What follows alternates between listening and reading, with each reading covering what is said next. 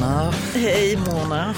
Igår kväll satt vi i alla fall och skrattade och hade så roligt ihop, ja, eller hur? Ja, det var en sån här varm kväll. Och som en brasa. Ja. Ett fyrverkeri. Berätta för alla. Glitter och glamour. Mm. Vad var vi? Och kloka, liksom skarpa budskap och tankar. Nej, men vi var Jonas Gardell, mm. eh, fyllde sextio år. Mm. Och hade en speciell föreställning, eller sin föreställning heller då. Och, men det var ju också ett väldigt firande, ja, av honom. Ja, jag är fortfarande så här glad, mm, inombords. Allt har varit så dyster tycker jag på många sätt. Och plötsligt så var allt det där bara borta för några timmar. Och man blir både så himla glad åt Jonas, man skrattar åt, ja, Jonas och med Jonas. Man blir arg ihop med Jonas, för han är ju också verkligen politisk på ett sätt som man kanske inte alltid har varit. Och det var bara så underbart efterlysning av. Ja, och det är också, tycker jag, ett bra eh, exempel på hur underhållning och skratt inte är en motsats till allvar. Jag eh, filmade en snutt då av eh, hans sista sång, mm, när... Ni kan ju alla föreställa er, Jonas kommer ut i en gigantisk guldhjälm och guldpaletter och en fantastisk kjol som jag inte förstår han kunde gå i, och sjöng så häftigt. Den la jag upp på, mm, mitt lilla Facebook-konto. Och genast dök det då upp en kille som bara skrev så här: så genant. Så jag var tvungen att fråga, vad då genant? Ja, antingen är man man eller också är man kvinna, och han är varken eller. Och då visste jag inte, skulle jag bli bara trött, ja, och sur, eller skulle jag bara känna, ja, det är därför sådana som Jonas behövs. Ja, verkligen, ja. Men jag tänkte på det du har berättat någon gång förut, att du lämnade Twitter, eller det som nu heter X, därför att du kände att det bara gick inte att vara kvar. Nej, jag var så jag nyfiken hade ju, jag på det. hade ju en sån period eh, när jag var så... Jag blev så otroligt illa berörd av saker som hände. Jag, det, var, det var de här åren när I S fram, var framfart var, och eh, det var Ryssland eh, tog Krim, och eh, högerextrema partier i Sverige, högerextrema partier i E U. Eh, jag... Jag blev nästan liksom som galen av det där. Jag kunde inte sluta, jag kunde inte sluta tänka på det. Och jag hade det i mig då att man skulle ta debatten. Och att jag skulle ta debatten med liksom någon sorts... Eh, ja, jag skulle liksom resonera, jag skulle lyssna. Men jag kände att det blev... svårare och svårare att orka det där. För att det var det liksom all, all liksom... skitkastning man fick som svar. Jag hade inte så lätt att skaka det av mig, utan jag, och jag kände liksom att hela tiden så pågick det i min hjärna någon typ av debatt. Att jag liksom, jag kunde inte släppa det hela tiden. Men det bara, och till slut så kände jag sen att jag måste sluta med det här. Jag, jag mår så fruktansvärt dåligt. Och jag mådde också dåligt av. På ett sätt, innan jag tog beslutet så mådde jag dåligt av. För jag tänkte så här, gud, det är det att fega ur nu. Lämnar jag det här uppdraget som jag tycker är så viktigt, att ändå ta debatten, som man säger. Mm. Eh, men jag gick ur Twitter, och jag kände så här att, nej men, världen är ju ett ganska... bra ställe. Folk pratar ju på ett helt annat sätt. Det var som att jag liksom uppfattade som att den hårda tonen och det här eh, sättet att kommunicera med varandra, att det var liksom, det blev världen för mig. Och jag är nästan på att gå under i den där upplevelsen du, av att allt som du beskriver är nästan som det är som ett slukhål på Twitter, ja, som exakt. bara drar till sig det. Och försvinner ner, och det blir mörkt. Ja. Och, men det är ju så hemskt. Ja, och, ja så. Och, jag, och jag bara tänkte också så här, vad gör jag för nytta här egentligen? Jag, det, bara, det kändes bara som att jag födde, alltså att jag gav näring åt en massa knäppskallar. Mm. Så upplevde jag det till slut. Mm. Men kände att, du att du fick, hittade du något annat? Använd som sån. Du kände dig använd som ja, sån? Ja. ja. Ehm, och, men samtidigt, och det här tycker jag är en jättesvår fråga, hur... ska man göra? Hur ska man bete sig? För att det finns så mycket i vår tid som man känner att man är liksom, eller som Jonas Gardell formulerar, är man en sån som reser sig, reser sig upp och går? Mm. Är man en sån som reser sig? Är man en sån som, ja, det vill man ju så gärna vara. Mm. Men på vilket sätt och hur? För att orka, för att det ska kännas som att det är någonting meningslöst. meningslöst, meningsfullt. Det känns som kan kännas någonting meningslöst, men att det blir meningsfullt. Men jag förstår den här, det här ska man ta debatten, mm. och gör man det så tär det på ett sätt, ja. På ens inre, och tar man den inte så tär det också, ja. På ett annat, ja. Sätt. Ja. Och jag kände det i natt när jag låg där med min telefon och hade mm. lagt ut den här fina filmen på fantastiska, där vackra Jonas Gardell. Och så stannar liksom hela min tankemöda upp av ett enda fånigt inlägg. Mm. Så jag förstår verkligen vad du menar. Ja. För å andra sidan så tror jag både du och jag känner att de här som tycker så illa om det vi säger gör oss ganska bra. Förstår du? Ja, att, jag att fattar de bryr vad du menar, sig. Att de bryr sig. Ja, ja, så varför sant. Tar vi åt oss så mycket? För jag gör det också. Ja. Efter alla år så...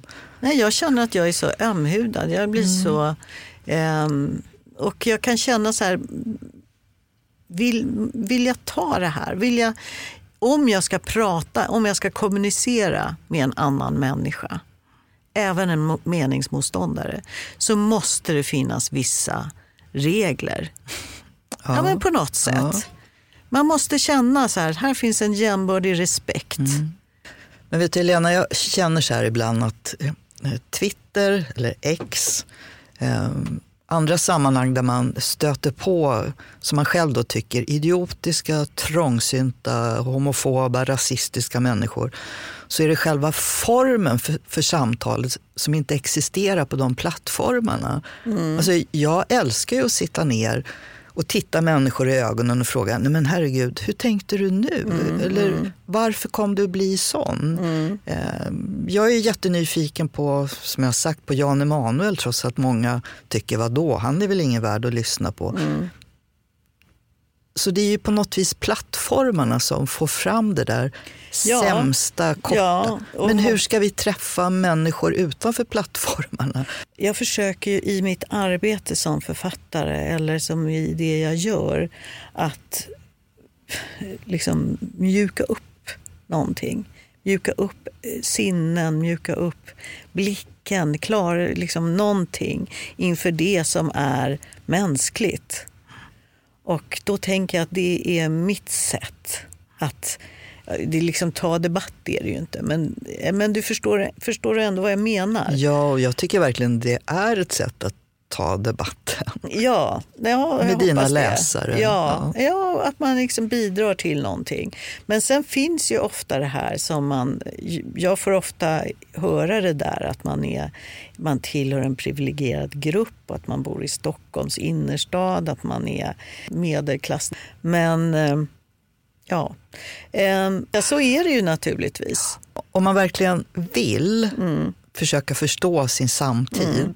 så kan man ju inte bara söka sig till de Nej. Som tycker som jag. Och hur, var någonstans kan det samtalet uppstå? Det undrar jag, ja precis. För det går ju inte på, på Twitter, snedstreck X. Eh, och alla, vi, jag i alla fall bor ju på ett ställe där man inte möter så många andra som tycker annorlunda. Ja, för mig är det inte svårt att förstå att människor tänker på andra sätt. Det är inte svårt att förstå att om man är uppväxt på ett annat sätt och kämpar med andra saker än vad jag gör, att på ett sätt leva sig in i det. Men det betyder ju inte att man behöver ju inte tycka samma sak för det. Att förstå är ju inte samma sak som att försvara. Nej, och det är heller inte samma sak som att förlåta. Nej, verkligen inte. Att man använder det där, jag förstår inte hur någon kunde göra ditten eller datten. Och det, då tycker jag att man skyddar sig bakom det här. Att man kan inte förstå. Ungefär som att det är någonting som gör att, att man liksom är en finare människa. Att man är en människa som... Alla sådana jobbiga grejer är total, en totalt främmande. Man skulle liksom inte ens kunna... få en gnutta av den känslan själv. Ett poddtips från Podplay. I Fallen jag aldrig glömmer djupdyker Hasse Aro i arbetet bakom några av Sveriges mest uppseendeväckande brottsutredningar. Går vi in med hemlig telefonavlyssning och då upplever vi att vi får en total förändring av hans beteende. Vad är det som händer nu? Vem är det som läcker? Och så säger han att jag är kriminell, jag har varit kriminell i hela mitt liv. Men att mörda ett barn, där går min gräns. Nya säsongen av Fallen jag aldrig glömmer på Podplay. Någonting som man ofta kan känna att man får emot sig och även har emot sig själv, det är den här eh, föreställningen om att man är en, en bra människa. Det har blivit någonting man pratar med en viss typ av hånfullhet om. Men man kan ju själv ibland bli provocerad av vissa människor som är sådär. När man upplever att fåfängan bara lyser eftersom de har intagit en god position eller en position där man är. Som det här ordet P K som jag i och för sig alltid blir lite irriterad när jag hör. För vad betyder det?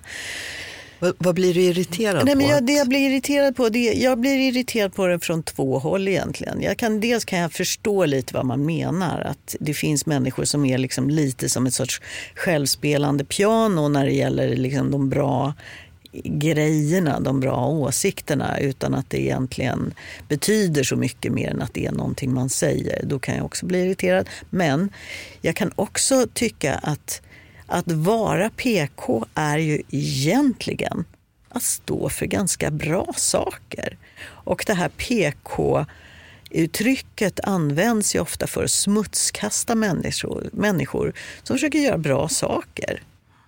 Att du är så här P K-människa, du var alltid var du så himla P K. Var inte så himla P K. Våga säga det här och det här. Men ändå känner jag, när någon säger att kritisera en för att man är P K, så är det som om det vore den enkla vägen att vara P K. Ja. Och jag tycker uppriktigt sagt att det har varit tvärtom. När man är P K, man pratar om bögar eller lesbiska mm. eller rasismen, så får man ju så mycket skit. Det är verkligen inte den enkla vägen att gå. Det har du helt... Ja, gud vad bra sagt. Det är ju sant. Ja. Ja. Så det man får stå ut med, det är snarare då den här liksom misstänksamheten eller hånfullheten som man möter för att man försöker stå för någonting.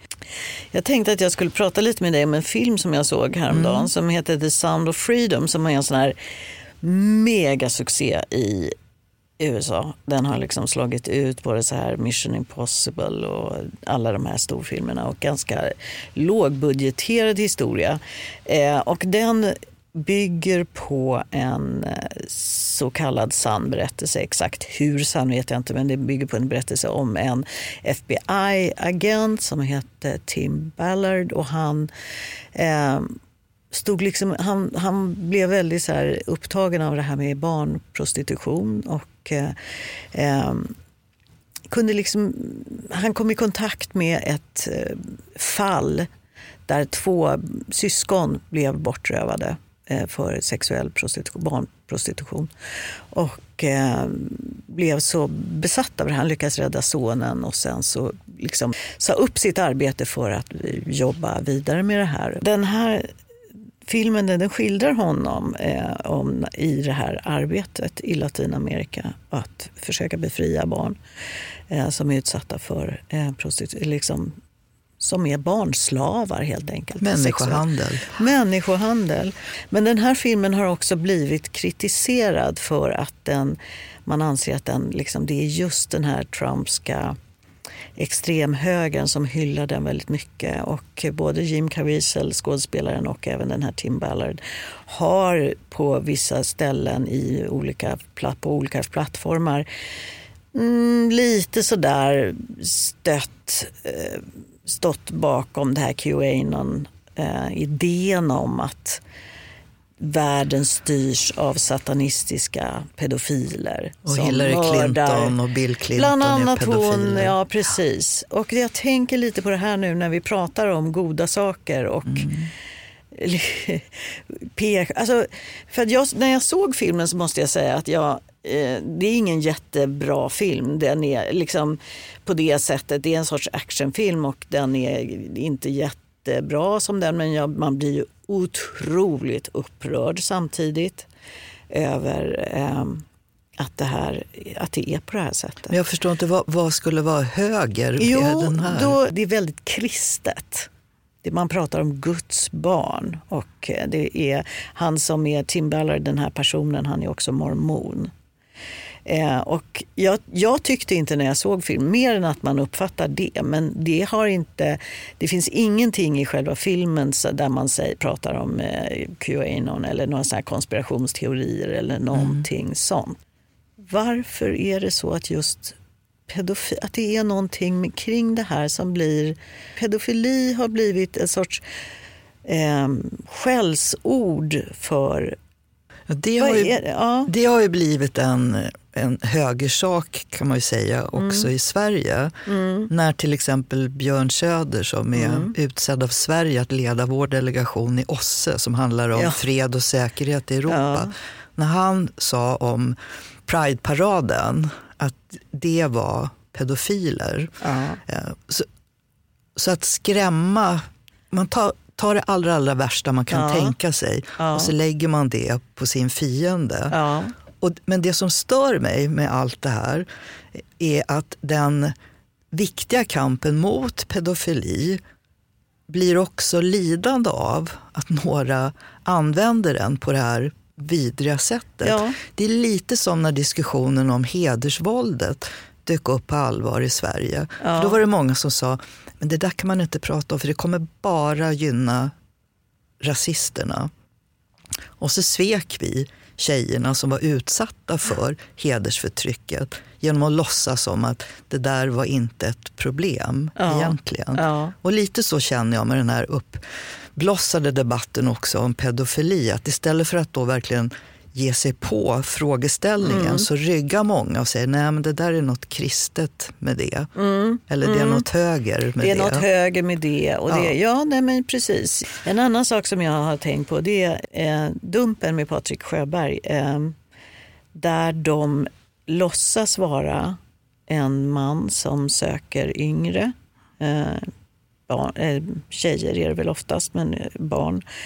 Att ha sex med och bestämmer möte och eh, kommer till mötet med kameror och konfronterar den här mannen. Jag tror att två män har tagit livet av sig hittills eh, för att eh, de inte klarar av den här situationen. Och det där är ju en stor diskussion kring. Att många har ju kritiserat dem och tycker att... Eh, kan man göra på det här sättet? Det är ändå, de här männen har ändå barn ofta själva. De har familj. Eh, och man raserar deras liv totalt. Jag tycker att det där, jag blir väldigt, jag blir väldigt illa berörd av det. Jag tycker det är fruktansvärt. Ja. Ja. Ja, men jag tycker det. Men då menar ju Patrik Sjöberg och att då å andra sidan, de har räddat barn för att, från att bli... Eh, utsatta. Ja, men om du tänker då en tioåring som står där och väntar på sin förövare. Ja, man kan ju säga att eftersom den här mannen är fiktiv så har de ju inte hindrat direkt någonting, något brott. Men de har ändå hindrat en person från att fortsätta göra det han gör eller att han blir... Eh, märklig. Men jag, jag blir också illa berörd. Men jag tycker att det är... Jag vet inte varför jag blir så illa berörd. Nej, jag för att... kände precis på samma sätt. Varför blir jag så illa berörd? Jag blir nästan illamående. De, dels så tänker man ju då som duktig medborgare att det här måste, måste, måste både socialtjänst och polis och andra mm. kunna möta. Mm. Och det gör de ju ofta, mm. men mm. inte alltid. Men nästa steg är ju den här känslan av medborgargardet som är ute ja. på gatorna. Ja. Och vad är liksom... Vad finns i förlängningen av det? Ja. Jag känner nu, men jag har en, en vän som bodde nära en av de här bomberna som smällde. Mm. Och hon är ju nu helt besatt av att ta reda på vilka är hennes andra grannar? Bo, bor det någon annan som är anhörig? Kommer det att smälla här igen? Mm. Och, och det är ju hur lätt som helst att förstå. Mm. Men det är också den där känslan av att vad vet vi om våra grannar? Mm. Vad vet vi om vad som händer? Och vem mm. ska göra någonting åt den mm. frågan? Mm. Eh, och, och där finns det en oro hos mig. Vart den här dumpen-tanken leder. Ja. Har de räddat många barn? Ja. Det har de kanske. De har räddat många barn, möjligen. Men de har också förstört livet för andra barn. Ja. När, när man vet också Patrik Sjöbergs egen ja, bakgrund, ja. de sexuella övergrepp mm. han utsattes mm. för och så många år, jag vet inte hur lång tid det tog innan man, de tog det på allvar mm. eller att han mm. fick den stöd. Det är inte konstigt att, att man blir nästan besatt av att se till att ingen annan ska vara med mm. om det man själv mm. hade varit med om. Mm. Och då går man nästan över lik för det. Mm. Då blir syftet någonting mycket, mycket viktigare än, än vägen för att uppnå syftet. Mm. Det är det som skrämmer mig lite. Inte med Patrik Sjöberg utan med hela tanken på att om man inte får hjälp så måste man göra det själv. Mm. Om inte myndigheterna klarar det så måste vi göra det själv. Mm. Om inte polisen hittar grannar som är farliga, då måste vi hitta dem själv. Mm. För mig är det bara liksom en slippery slope som bara går ja. djupare och djupare ner. Ja, nej, men det är många som framhärdar i det här. Att det, det är, varför det är på det här sättet är för att polisen eller socialtjänsten just inte fungerar. Nej, men det är väl också något mycket större med att det på något vis har gröps ur den här tilliten till samhället. Mm. Mm. Jag, jag har sån här liten fånig historia om det när Anders Sundström, eh, politiker, socialdemokrat uppifrån Norrbotten, när han skulle komma in i regeringen första gången. Och han var ju superkänd i sitt område för han hade varit kommunpolitiker jättelänge. Och när han skulle bli minister då, då ringde Säpo till honom och sa ja nu, nu blir minister, då måste vi liksom kontrollera hur ditt boende och sånt ser ut. Är det någon hemma nu? Nej, sa Anders, det, det är det inte, men nyckeln ligger under krukan till vänster så ni kan ta er in själva. Mm.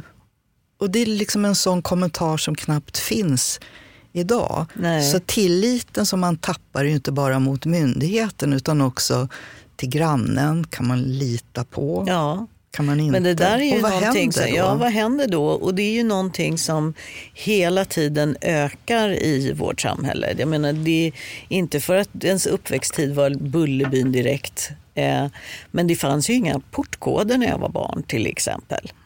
Och jag tror att säkerhetsbolag, det är väl den, liksom, en av de största framtidsbranscher som finns just ja, nu. Och det är svårt att argumentera mot att det inte behövs. Ja, ja. Eller hur? Ja. Så att på, på något vis, jag vill inte vara den där som tycker allt var bättre förr. Det är inte så, men nej. Ibland är det som om verkligheten har förändrats mycket fortare än vad det politiska språket och politiska förslagen någonsin mm. har varit i närheten av. Mm. Och om man inte förstår hur samhällsutvecklingen har förändrats mm. så kommer man aldrig kunna ändra den heller. Nej.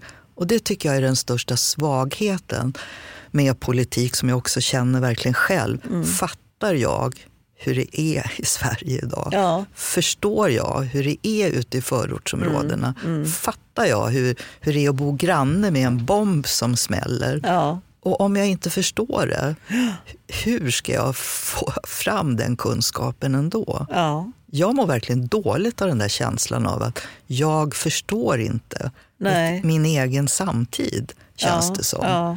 Men det kanske ingen gör. När man säger att tilliten är, har försvunnit på så många sätt mm. så har ju inte det bara hänt nu med skjutningar de senaste åren utan det har ju pågått väldigt, väldigt länge. Mm. Eh, Kommer tåget att komma i tid? Ja, S J var liksom folkets bästa vän för ett antal decennier sedan. Så är det inte idag. Kommer mitt barn att få den bästa möjliga skolgången? Nej, det är väl inte alla så säkra på idag.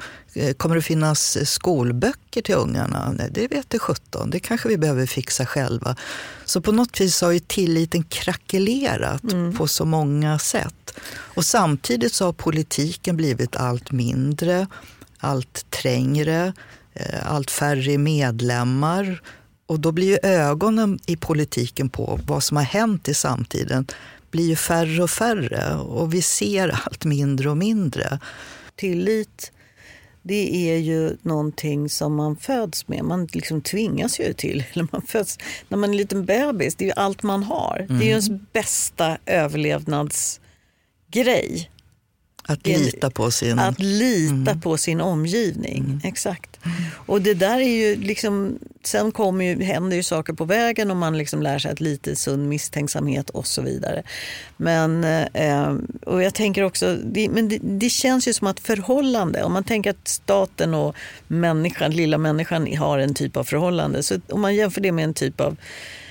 ska vi säga kärleksrelation eller en typ av relation, att om den relationen börjar mer handla om säkerhetsåtgärder, att man ska, jag ska kolla att du inte gör si och så, eller jag, jag måste kolla att den och det, alltså då händer ju någonting mm.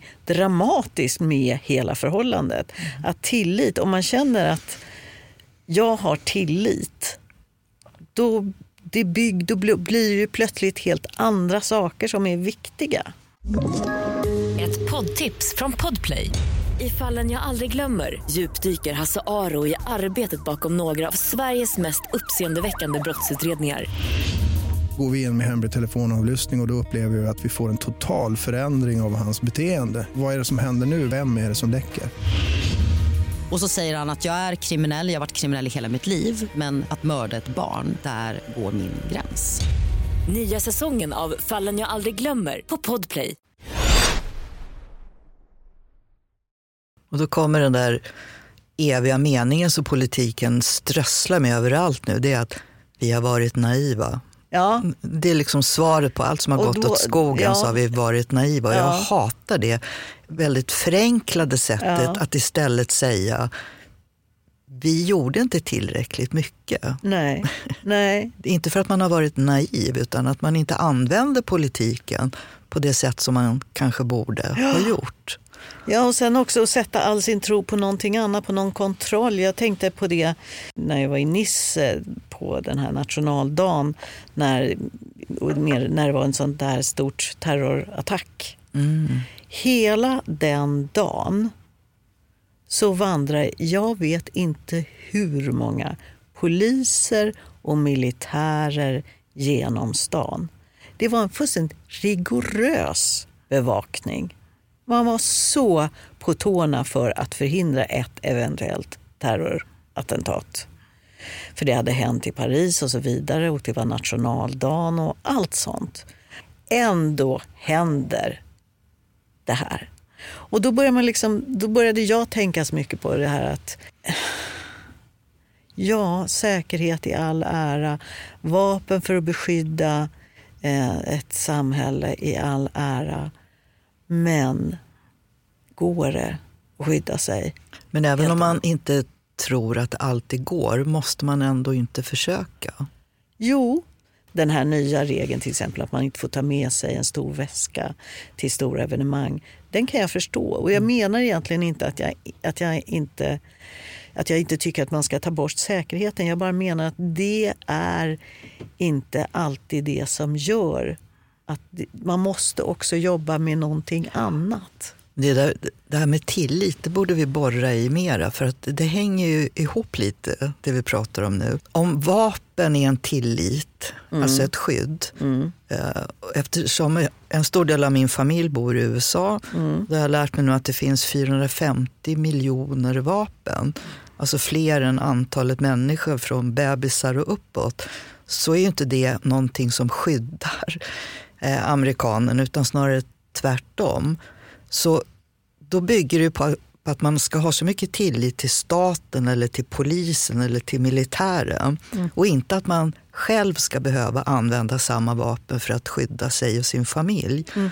Så det hänger ju ihop. Det är ju inte vapnen i sig som är problemet, utan tilliten till mm. de som försöker skydda mm. vårt samhälle. Mm. Och behöver göra det ibland med mm. vapen. Mm. Och den där utvecklingen känner jag är... oroande också här. När kommer det hit också, när man säger ja, men nu måste jag ha vapen hemma för jag litar inte längre på att polisen klarar det. Mm. Är vi på väg i den riktningen mm. och då är här just också? De här, utom det här som dumpentänkandet, alltså att man tar över den rollen, ett tecken på samma sak. Ja, det kan ju vara det. Så ordet tillit borde vara något som man funderade över mycket mer. Mm. Både i samtal oss emellan mm. eller i politiken. Mm. Vem litar man på? Mm. Vad var det Thomas Di Leva sjöng? Ja, vem ska man tro på, tro på, tro på när, tro på när det är så här. Ja. Jag har alltid haft själv en enorm tillit till det samhälle jag lever i. Och eh, det, det tänker jag att det har jag kanske inte riktigt längre på samma ja. sätt. Fast ja. å andra sidan har jag många gånger tänkt man, kan, man måste kanske möjligen välja tillit i relation till andra människor omkring sig eller till ja, något sån här till samhället så, så länge det går i alla fall eller någonting. För att helt enkelt för att man lever ett skönare liv då. Det där gillar jag. Ibland måste man nog bestämma sig för att välja ja. tilliten. Ja. Det gillar jag. Ja, men det kan ju också gälla i ett förhållande. Att liksom nu väljer jag att lita på dig. Ja, eller nu släppa. Slutar jag lita på dig. Ja, det är ett exakt. val det också. Det är ett val det också, precis. Och vad det men Jonas att... Gardell sa, ibland måste man resa sig upp och gå. Ja, det är alltid måste ett man val. Resa sig upp och... Det ja. är verkligen ett val. Och ibland kan jag tryggt sitta kvar för att ja. jag väljer att lita på att det, här, det nu... sammanhang jag finns i. Ja, nej, men jag har, jag har till exempel ingen privat sjukförsäkring. Jag vet inte om jag skulle ha det om jag var rik nog att ha det, men... men nej, jag har, jag har inte heller. Nej. De gånger jag har råkat ut eller min familj har råkat ut så alltid sjukvården svarat upp mot det. Jag har mm. aldrig känt skäl till att tvivla på. Nej, och jag tänkte också det när jag eh, då blev sjuk nu och eh, var väldigt beroende av vården.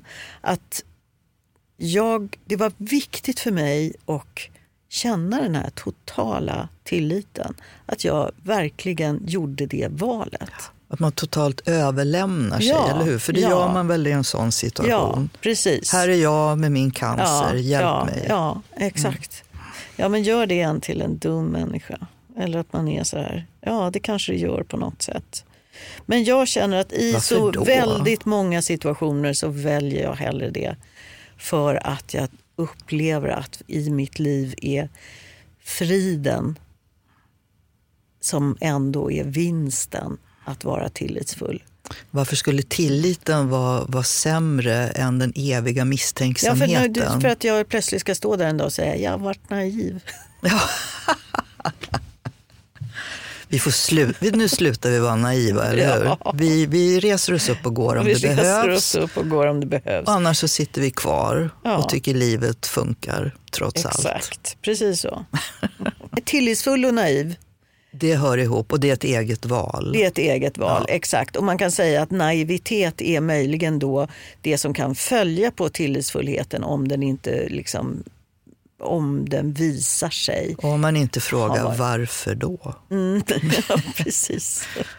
Puss och ja, kram. Puss och kram. Vi ses i nästa vecka. Ja, ja. Mm. Hej då. Hej, hej.